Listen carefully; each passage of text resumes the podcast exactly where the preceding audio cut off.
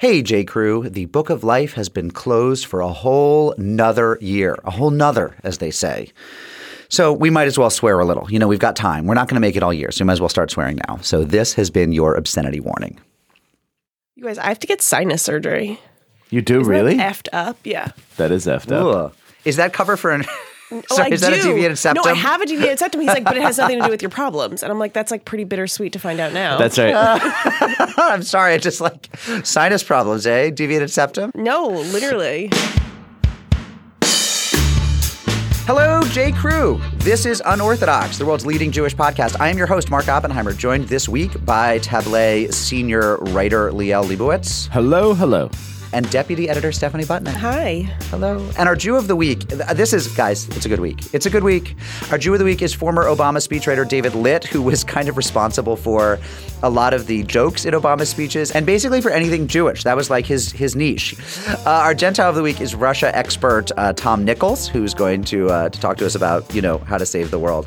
So it's going to be a great, great show. But first, I don't know, what's up? Anything going on with you guys? I mean, I spent the day yesterday with my little nephew Noah, who is just like the cutest person in the entire world.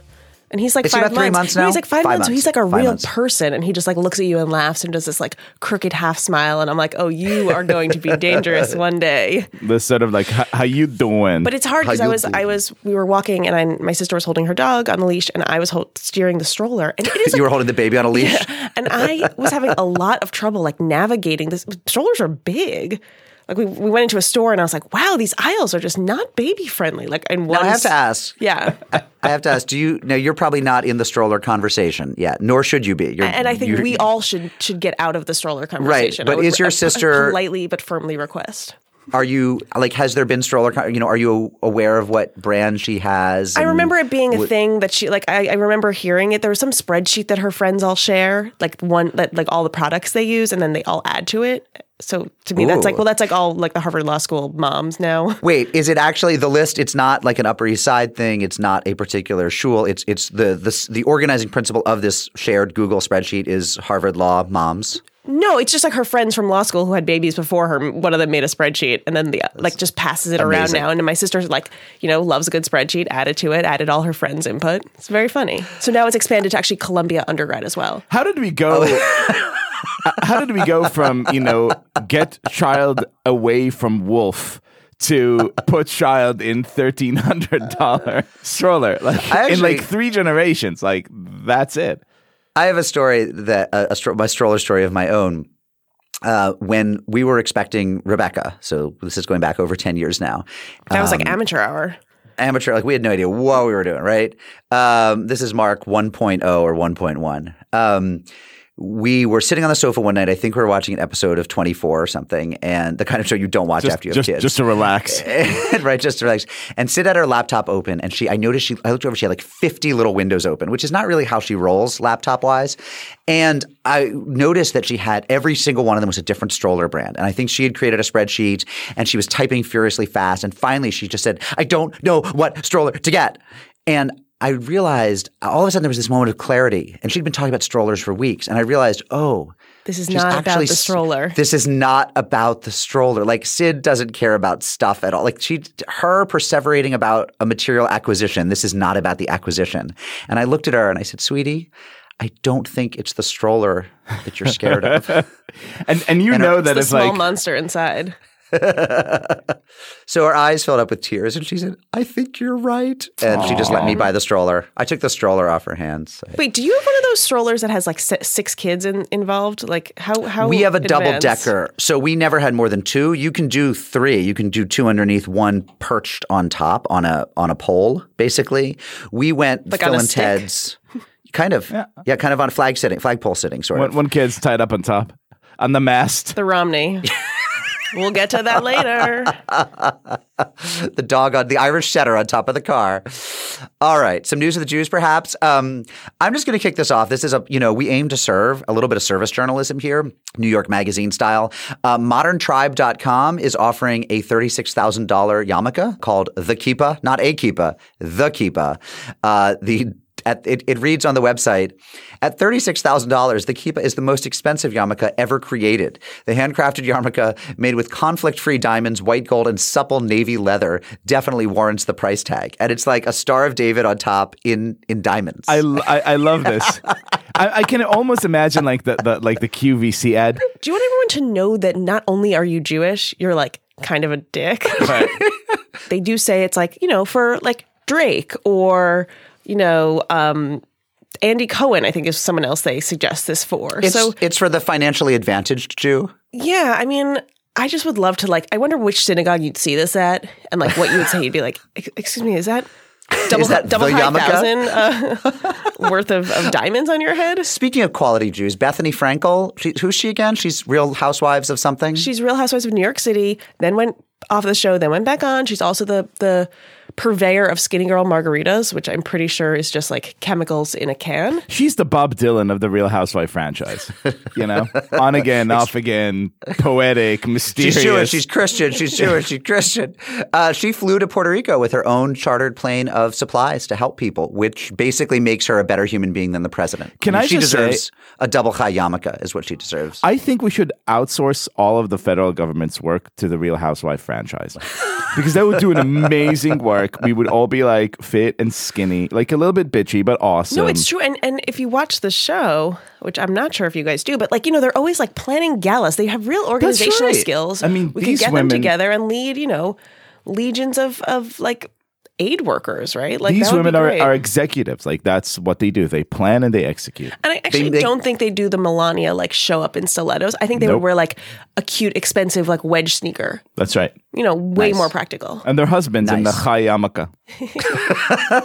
Well, the nice thing about the chai yarmulke is it's actually a great way to travel with lots of money across international borders. Right. You're only allowed to take so much cash on an airplane, but who's going to question the chai yarmulke? It's like, I mean, Puerto Rico, of course, being part of the United States, not necessary. But for the next international aid situation, housewives. Speaking of international situations, 6 Nobel laureates this year were Jews, I believe. I mean, there are people who track these things. According to the email you got from your crazy uncle. That's right. You see, all the Jews win the Nobels, and all the Nobels are Jews. One of them is Michael Rosbash, who teaches at Brandeis, and then there's the physicist Rainer Weiss of MIT. Both of them had parents who fled the Holocaust. Thus, it gives me a great chance to bring up Robin Williams' famous line. He used to tell the story about being on this German TV show, and the host asked him, you know, why is it that Germans are not so funny? And he said, did you ever think you killed all the funny people?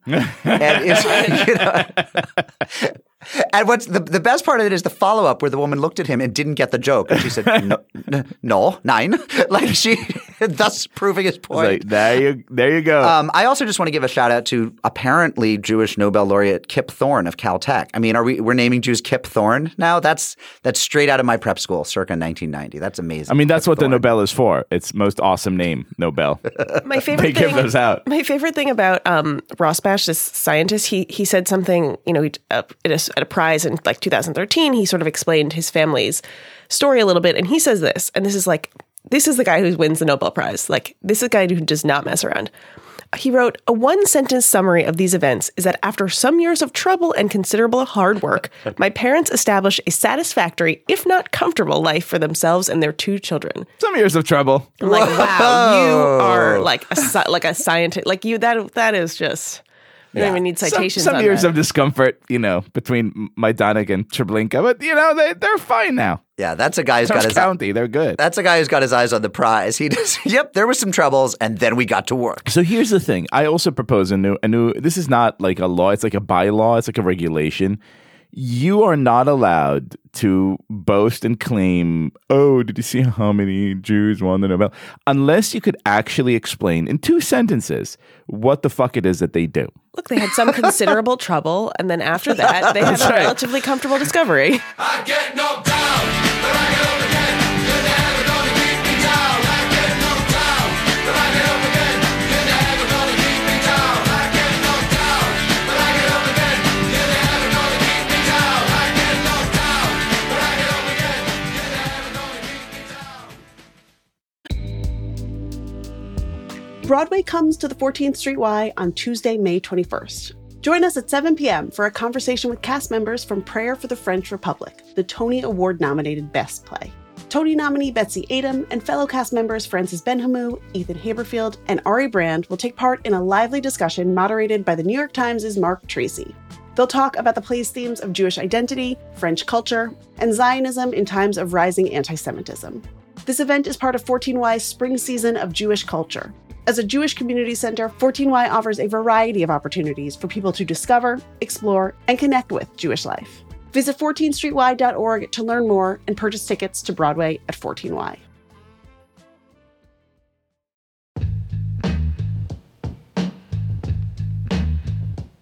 Hey, J. Crew, it is time for some pod biz. Tonight, May 16th, I will be moderating a Zoom conversation with Rabbi Sharon Brous and Shai Held about each of their new books. That's at 6 p.m. Eastern and the final event in my Unpacking the Book series with the Jewish Book Council and the Jewish Museum. This one's on Zoom, so no matter where you are, I hope you can make it. And tonight is actually a doubleheader for me. If you're in the New York area, I'll be at the Marlene Meyerson JCC Manhattan at 7:30 tonight in conversation with Israeli rapper and singer Jimbo J. He'll be performing, and there will be delicious Israeli food from Chef Mushka, who made the famous horosets at our Passover pop-up. You can find links to register for both of those events at tabletmag.com/unorthodoxlive. We also have some great events coming up for Tablet members in person and on Zoom. On May 16th, Catherine Wolfe will be in conversation with Jews who refuse to back down against hostile crowds in various arenas, from municipal buildings, school board meetings, and of course, college campuses. She'll be talking with Club Z's Masha Merkalova, Safe CUNY's Avraham Goldstein, attorney John Kovac, Mel Waldorf, Steve Goldberg, and UNC Chapel Hill student Daniel Stumpel. Also coming up, a warm and intimate Zoom for those who have lost friendships since October 7th.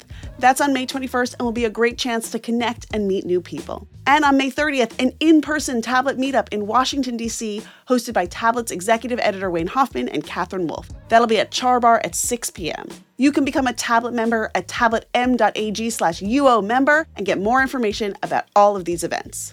Okay, back to the show. Our Gentile this week is Tom Nichols. He's a professor at the U.S. Naval War College.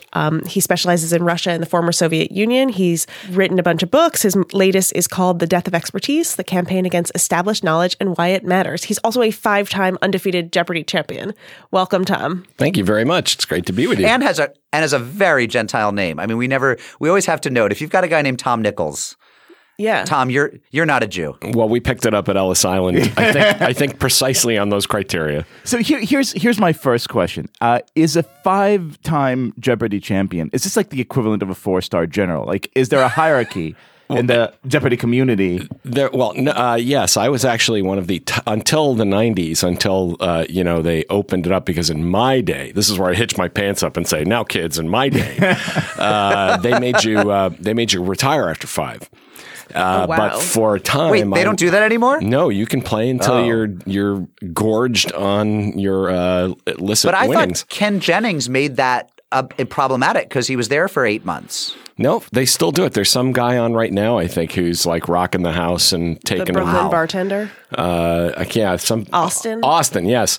No, they retired us, but until that period was done, I was one of the top 100 players of the game. Did you get leave from the military to go on the game show? I'm a civilian, and thank you for opening that door, because I actually am not in the military, and I should also add, nothing I say here reflects the views of the United States government.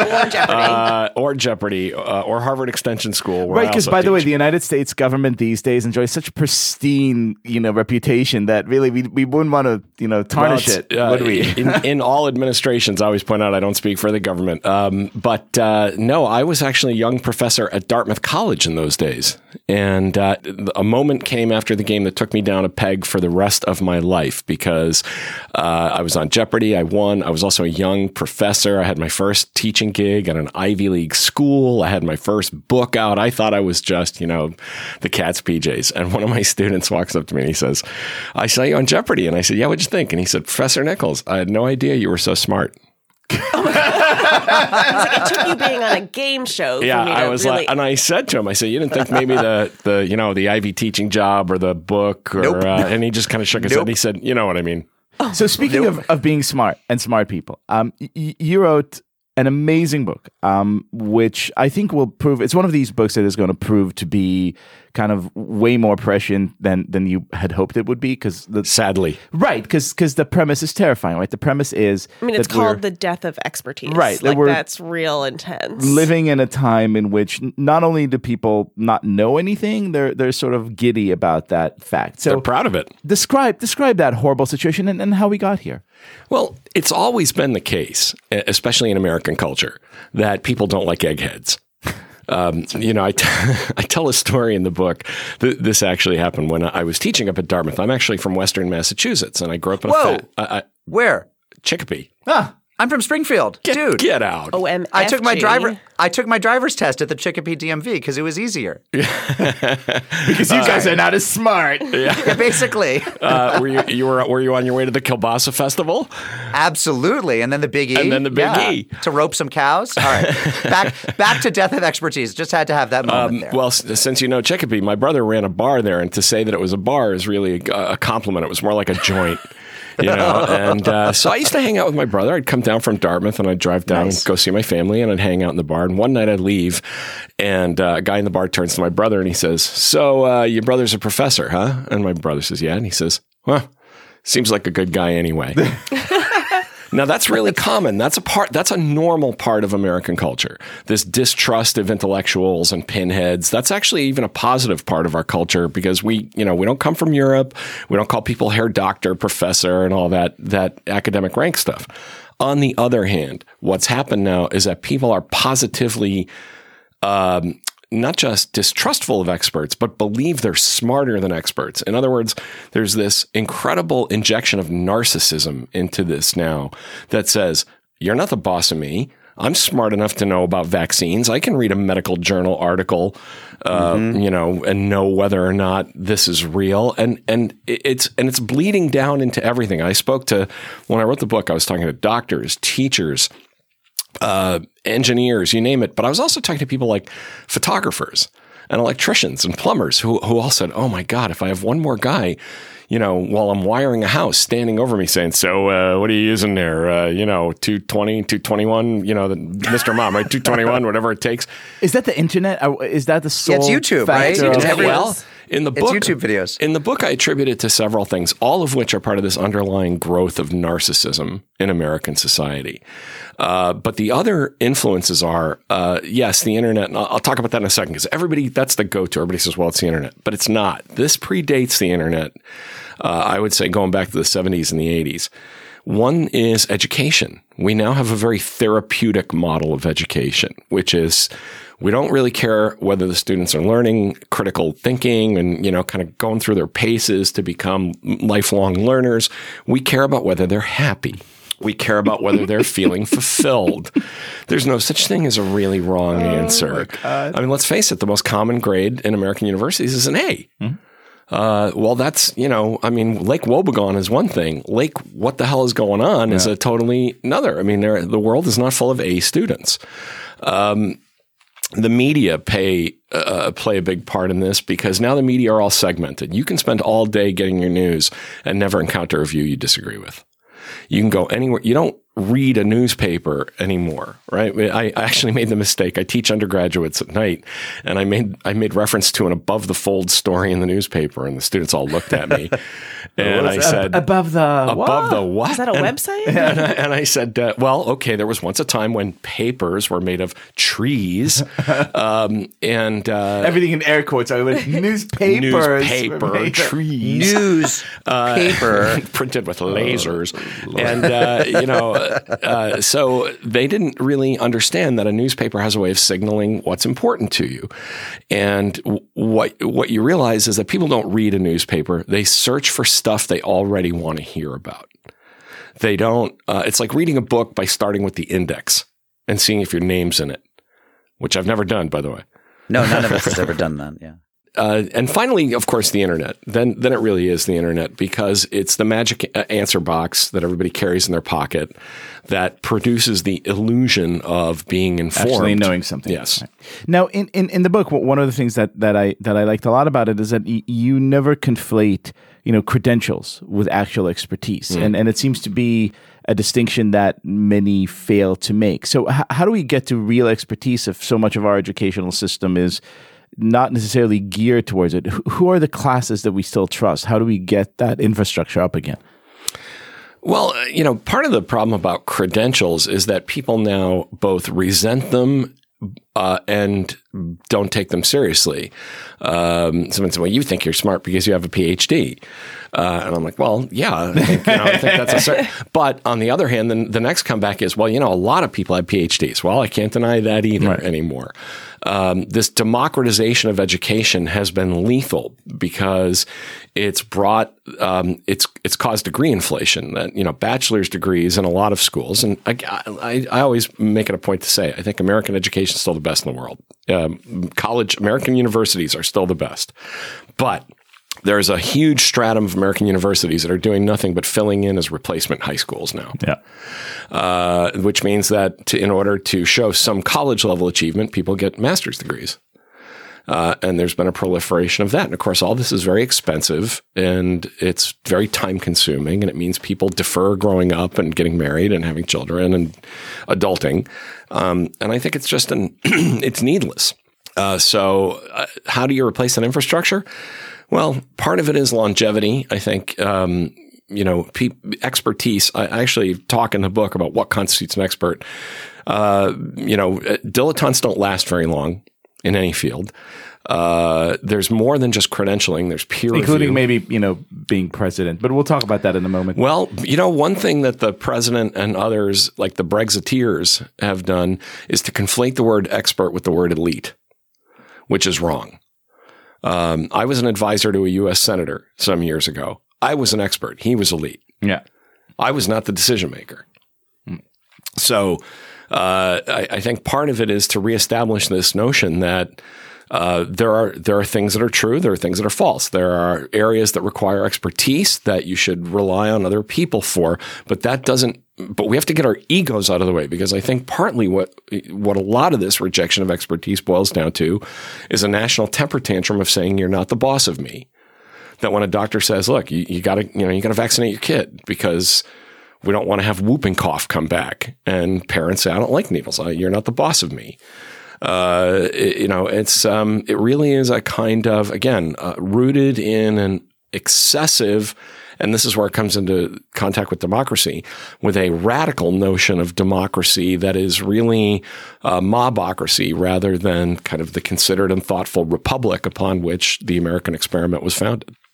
So I think this has really scrambled the partisan political situation, because there's really two parties now. There's the party of people who accept facts, and then there's kind of everybody else. And that party of everybody else, as much as people want to associate it with Trumpism, that really does cut across parties as well. I mean, there are people on the left where I have these completely hallucinatory discussions about things where, again, it's, well, what I believe is what I believe. So I actually think the new cleavage in America is kind of between knowers and wishers, or knowers and believers rather than believers. Left and right. Yeah. But what about, sometimes you look at groups of experts, and as much as I kind of want to assign myself to one of these groups, you look at groups of experts and you see that they're just as susceptible as anyone else to these kind of, bouts of groupthink, to like really, really short-sightedness. You saw this with people prognosticating Brexit, prognosticating the election, and being, 100% wrong just because kind of like some sort of ideological, willful blindness. How do we explain that, and how do we treat that? Well, experts, there's a whole chapter in the book called When Experts Are Wrong. Including not just when they are wrong out of good faith, but when they are, lying,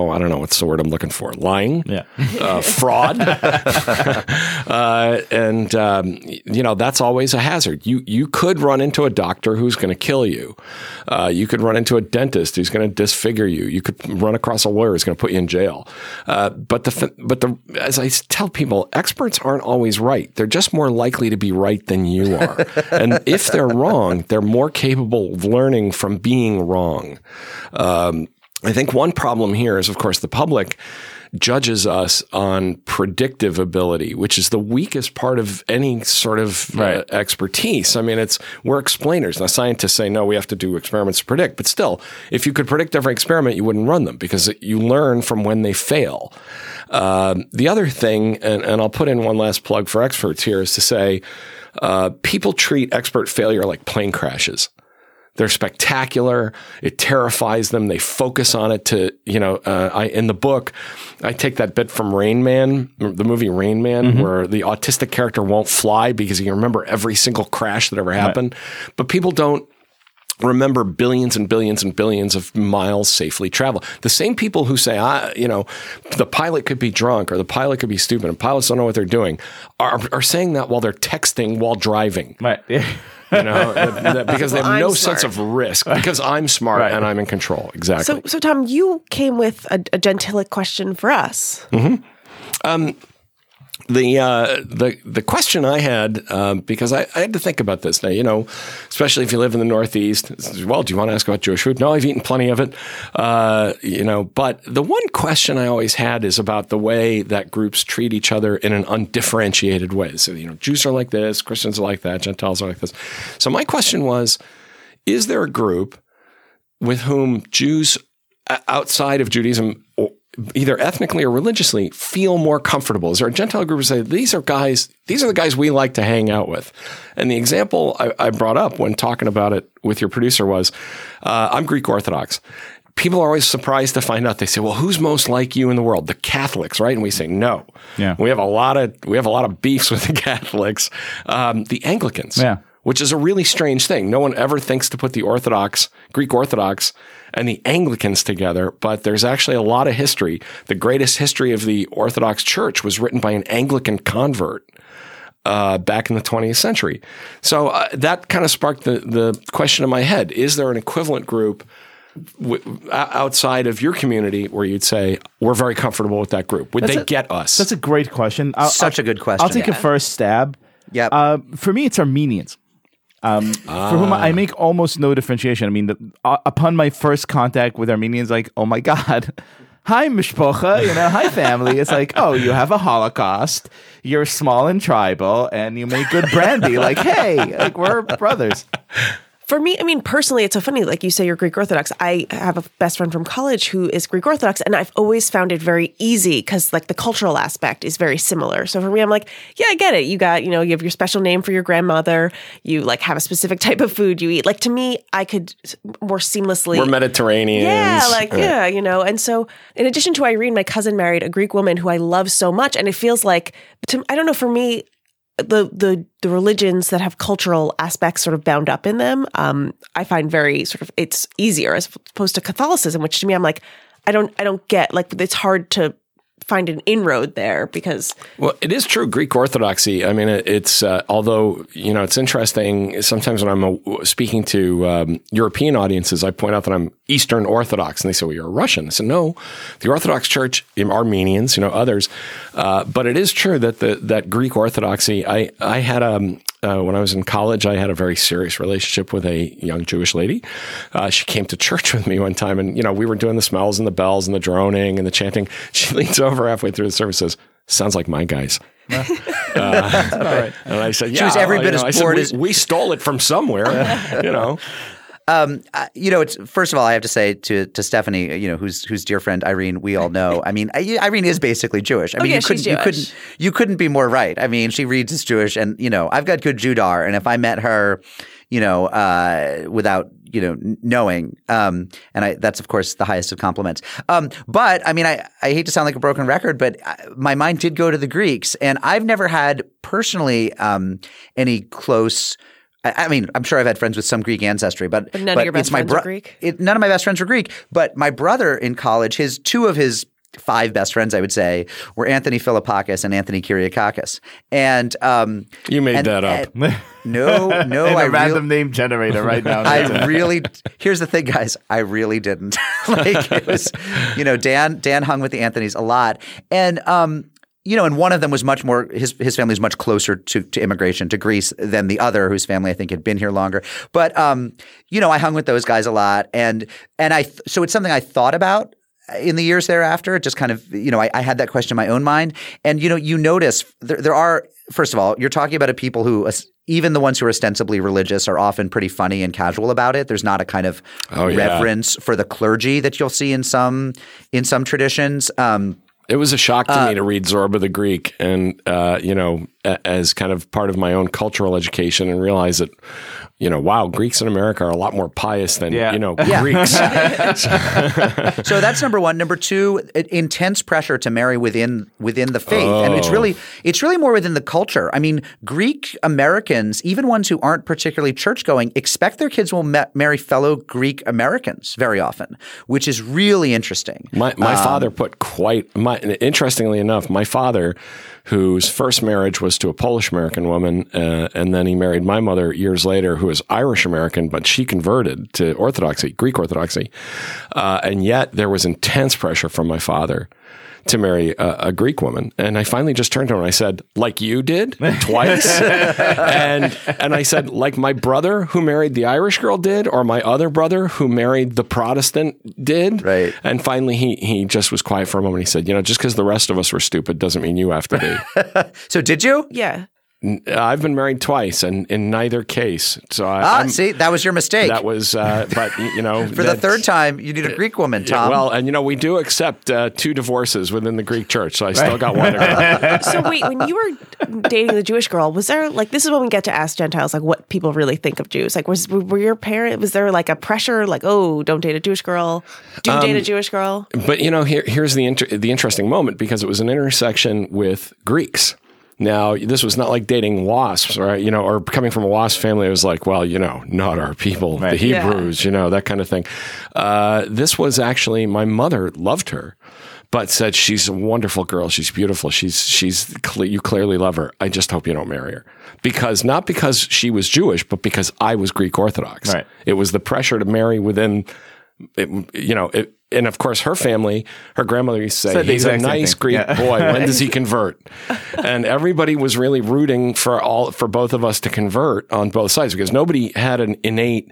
I mean, it was actually a very heartbreaking situation, because there was no innate rejection from either side. The Jewish family did not reject the Greek boy. The Greek family did not reject the Jewish girl. But it was, which one of you will convert, because the religious, you know, line has to go on. And we, you know, eventually it just didn't work. And my priest, who's a wonderful guy, since retired, I think by the standards of Greek Orthodox, very liberal, very forward-looking priest. When he found out that was over, he said, he just kind of went, you know, like, okay, so now I don't have to figure out what to do about this. Crisis averted. Yes, crisis averted. Exactly. And remember that, you know, the most famous Greek Orthodox politician in America is technically not in communion with the church, because he's married to a Jewish woman. Michael Dukakis. Yeah. Michael Dukakis. Absolutely. Tom, thank you so much for being here. Tom's latest book is The Death of Expertise, The Campaign Against Established Knowledge and Why It Matters. Thank you so much. Wonderful to be with you. No queremos educarnos. No queremos más control.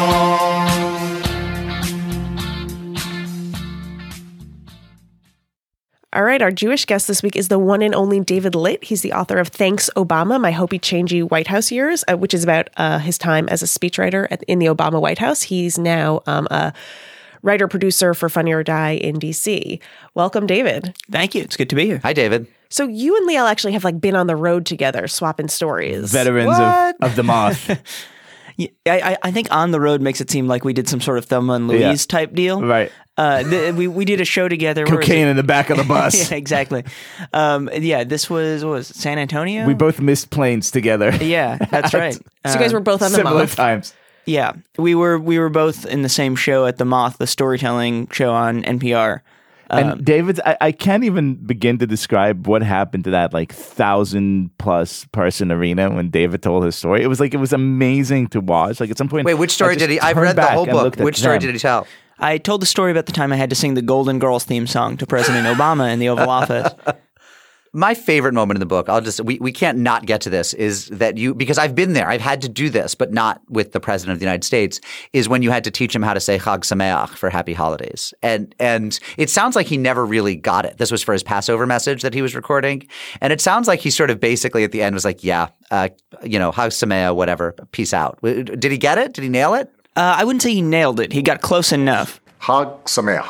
And I think a lot of the book, I think, is the experience of me saying I went to Hebrew school for a long time and never quite knew why I did that. And then certain things happened in the White House and I was like, oh, this was what all the Hebrew school was for. For such a time as this. Exactly. Baby, right? This was probably what they had in mind. They were like, one day you will have to teach the president to do like a ch sound. And when that happens, you're going to be glad that you did all this Hebrew school. And so, to be fair, that is not a sound that's easy if you didn't grow up sort of doing it or hearing it. If you didn't grow up summoning camels to your herd, right? Exactly. It's a tough sound. Well, what's funny to me is I don't know if everybody is as picky about pronunciation, but just judging from my family, my small sample size of my family, people were incredibly demanding of President Obama's pronunciation of Hebrew, where what I don't write about in the book was, so we worked for a while to get the Chag Sameach right, and we came close, and then the first thing that all of my family members said was not like, wow, you wrote a video for the president, that was so cool. It was like, I didn't really do so good with the Chag Sameach, huh? I was like, come on, like, he's not Jewish. This isn't his, he doesn't speak this language. But like, what is wrong with you people? Why is this a requirement? But actually, that wasn't the only issue with the speech, right? He actually rewrote one of the lines in the Passover address. He did, yes. So I had, in that speech, or in that video, I had written, in every generation, there are those who have tried to destroy the Jewish people, sort of cribbing from the Haggadah, a little dark. And I should have known that was sort of, he was comfortable saying something like that, but that kind of doom and gloom was not his style. And so he read it and was like, wait a second, what's going on here? Like, isn't this a little depressing? And so we tried to explain, because he was like, the whole thing is everyone's trying to kill us. Let's have some matzah. And we were like, well, kind of, yeah. Welcome, yeah. Yeah, a little bit. Like that actually is a pretty good summary of a lot of Jewish history. But by that point, I think he was just like, no, I'm gonna redo this a little bit. So he took the he asked for a pen, which this never happened, at least to me, any other time. But he was like, someone give me a pen, and he rewrote it. And I think he kept the idea, but he changed it to, there are those who have targeted the Jewish people, or something like that, a little less apocalyptic, and still had some matzah in the general framework of things. So not only are you the Jewish people's emissary in the White House, you are the administration's emissary in your family, which I imagine is actually way more difficult and annoying, right? Because are you blamed for like the Iran deal and stuff around dinner tables? Like, what is their level of expectation when you come home for Shabbat dinner? Well, tell the president that he should really outlaw cheese, like stuff like that. That sort of thing definitely happens. Not cheese specifically, but dairy more broadly. Right.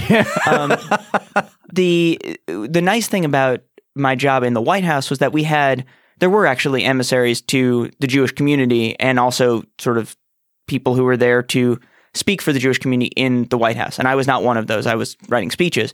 So I didn't have that responsibility. Absolutely, one of the things about writing speeches for the president, or doing any job in the White House, is that your family immediately assumes you have direct access to the leader of the free world. And so— whenever you want. Oh, yeah. I mean, I would get emails from my grandpa, and like late at night, and he'd be like, well, like many older people, I couldn't sleep. So here's my plan for a national network of water pipelines to carry, because he would say, some areas have drought and some areas are flooded. So what if we built pipelines next to the highways? And I actually thought it was very endearing. Like, there was something very hopeful about the idea that somebody could just say, like, I'm a citizen. I know somebody. Maybe this will happen. Maybe the Irving Litt National Network of Water Pipelines will one day exist. But I tried to explain, like, Grandpa, I can't just walk into the president's office and say, by the way, could we do a multi-trillion-dollar infrastructure project? Like Zadie called. Yeah. He thinks it's a good idea, and he has a funding mechanism. But it didn't compute. Like, he'd be like, well, could you at least show it to your people? And I was like, I don't have people. Like, I am somebody's people. Now, here's kind of like something that always, when I was reading the book, kind of like was at the back of my mind. On some level, it's like this great big dream job, but another, like, you're the kid who started off by, you know, instead of drinking, going to do stand up and like being the funny writer, and then all of a sudden you come into a job where the expectation is, yeah, you should be funny, you should tell jokes, but at the same time, the person telling the jokes is the commander in chief, and so you want to be really really careful that you don't, you know, do any damage or get anything wrong. How do you strike that balance? Does it not like totally paralyze you that the wrong word, the wrong punchline may be funny, but like totally sparks some sort of diplomatic incident? Well, what we tried to do pretty carefully was recognize that when you're writing jokes for a president, a lot of the joke is that it's the president telling a joke. Right. So, right, like the one I always use is in 2013, President Obama said, all the Republicans agree they need to do a better job reaching out to minorities. This was a simpler time, but he said they all need to do a better job reaching out to minorities. Call me self-centered, but I could think of one minority they could start with, which when I say it is like, But for him to say that was going farther than he had gone before. So some of it's just kind of always keeping in mind what you're saying. It's a great joke. He's the president, you know, and he's going to be the president the day after the joke, and that he was the president the day before the joke, and this is not the most important thing that he has to do. So we didn't joke about, let's say, national security for that reason. So these are at the White House Correspondents' Dinners. These are not like in random speeches. Oh yeah, that would be weird. Yeah, there probably is some context that's useful. Yeah, so these would be at the White House Correspondents' Dinner. So in addition to most of the year I would spend doing serious speeches, and then 1 month out of the year I would kind of switch over and do jokes for the White House Correspondents' Dinner. Although 1 year in 2014, President Obama went to address Steven Spielberg's the Shoah Foundation, talking about Holocaust remembrance and you know how we think about never again and never forget. And then also the White House Correspondents' Dinner was the week before, so I was doing both speeches simultaneously, and that was really weird. Because you're like, I can't put one speech, like you have to make sure to keep them separate. Yeah, in the sitcom version of my life, I totally put like the Holocaust memorial speech where the joke should have been, and then the president got up and to talk about remembering the Holocaust and like tells a bunch of jokes. But thankfully that did not happen. Knock knock. Who's there? The Holocaust. The Holocaust who? You said you'd never forget. You have to tell everyone the joke that Nussbaum wrote, Jeff Nussbaum, which Obama never used, which was so funny. So the joke, really quickly, so Vice President Biden said, you know, the president has a big stick talking about foreign policy, but making a gesture that did not look like a foreign policy gesture. And so the joke was, you know, my vice president's out there talking about my big stick. Let's just put it this way. Dreams aren't the only thing I got from my father. And we didn't think that was ever going to end up in the speech. But there was kind of this point where we were like, that is such a good joke. And it's so clearly not appropriate for the president to say out loud that we just have to run it by him. And so he enjoyed it, although it was very clear that it was never going in there. David Litt, thank you so much for being here. The book is Thanks, Obama, My Hopey, Changey White House Years. It is bizarre to read it in like the Trump era. Yes. When the things that were inappropriate then are just like first as joke, then as policy. So it's a nice like TBT to a simpler time. Thanks so much for being here. Thanks for having me. Thank you. The buzz, that's a half, shit it was, it's lit, feel the buzz, it's lit, feel the buzz. Live show, guys, this is the last warning you're going to get from us, the last promise, shall we say. October 25th, we're back at the JCC Manhattan. Tickets are on sale now. Our guests are Kobe LeBee from Transparent and AJ Jacobs, who has his new book out about DNA and DNA testing. And we're actually going to talk about our own DNA test. We're going to reveal our own ancestry. Just how Jewish are we? We're going to have the big reveal. Anyway, bring your friends. October 25th, jccmanhattan.org is where you get tickets. Mazel tov. Stephanie, what do you got? I actually have a bunch to get through. This is a big week for everyone. I have, from friend of the show, Miriam Cruel, we have a mazel tov to Rebecca Schmierer and Aaron Springett on their engagement. Schmierer. What? I just said Schmirrer. Oh, yeah, Schmirrer. It's a cool name. I don't know what their hashtag will be, but it'll be something good, some combo of those last names. I also want to shout out Kevin Brown and Kate Levin, who just got engaged as well. And, you know, my new sister-in-law, Sarah Cohen, ran her first half marathon this past weekend, and I'm super proud of her. Most importantly, though, it's Grandpa Al's birthday this week. Aw, mazel tov, Grandpa Al. He turns 86 on October 22nd, and I am so excited. I got to pop that card in the mail so it gets there on time. But, you know, love that guy. I wish he could be my Grandpa Al. So speaking of marathons, my mazel tov is to Peter Chacha, the president of New York Roadrunners, and the person who is handling, making sure that the marathon goes off without a hitch. 20 days exactly from today. And what a pleasure. My shout out is I have a shout out and then a mazel tov. My shout out is to Miriam Lichtenberg, who is up at Barnard and is recruiting friends to listen. She's a new fan and a huge supporter, and her letter just meant a lot to us this week. And then a big mazel tov to Paul Miller, who has been a math teacher at Ner Israel in Baltimore for 78 years. His granddaughter writes that he holds the American record for the most consecutive years teaching. He's taught children and grandchildren of his first students. He was inducted into the National Teachers Hall of Fame, and on Tuesday, he turned 101. Aww, so happy birthday, Paul Miller. Tough. Keep it up. And we'll hope to be wishing you a happy birthday next year, too.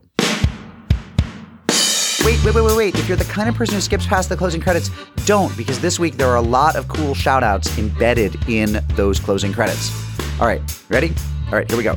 Unorthodox is brought to you by Tablet Magazine on the web at tabletmag.com. Write to us at unorthodox@tabletmag.com. As you know, we do read our mail, and we read a lot of it on the air. Follow Stephanie on Instagram at sbutnick. We are on Facebook a lot, so follow Tablet Magazine there. This week, our show is produced by Shira Talushkin with help from Julia Frakes. Our artwork is by Esther Werdiger. Our show is edited by Noah Levinson. Our music is by Golem, and rabbinic supervision this week by all of the great pulpit rabbis, those rabbis who deliver those kick-ass sermons whom you wrote in to tell us about. For example, Rabbi Michael Bernstein, Rabbi Noah Arno, Rabbi Scott Shafran, Rabbi Dusty Klass, Rabbi Aaron Brusso in Mount Kisco, Rabbi Stephanie Colin, Rabbi Shira Milgram, Rabbi Tom Weiner, Rabbi David Stern, Rabbi Lawrence Siebert, Rabbi David Ellenson, and Rabbi Molly Kane.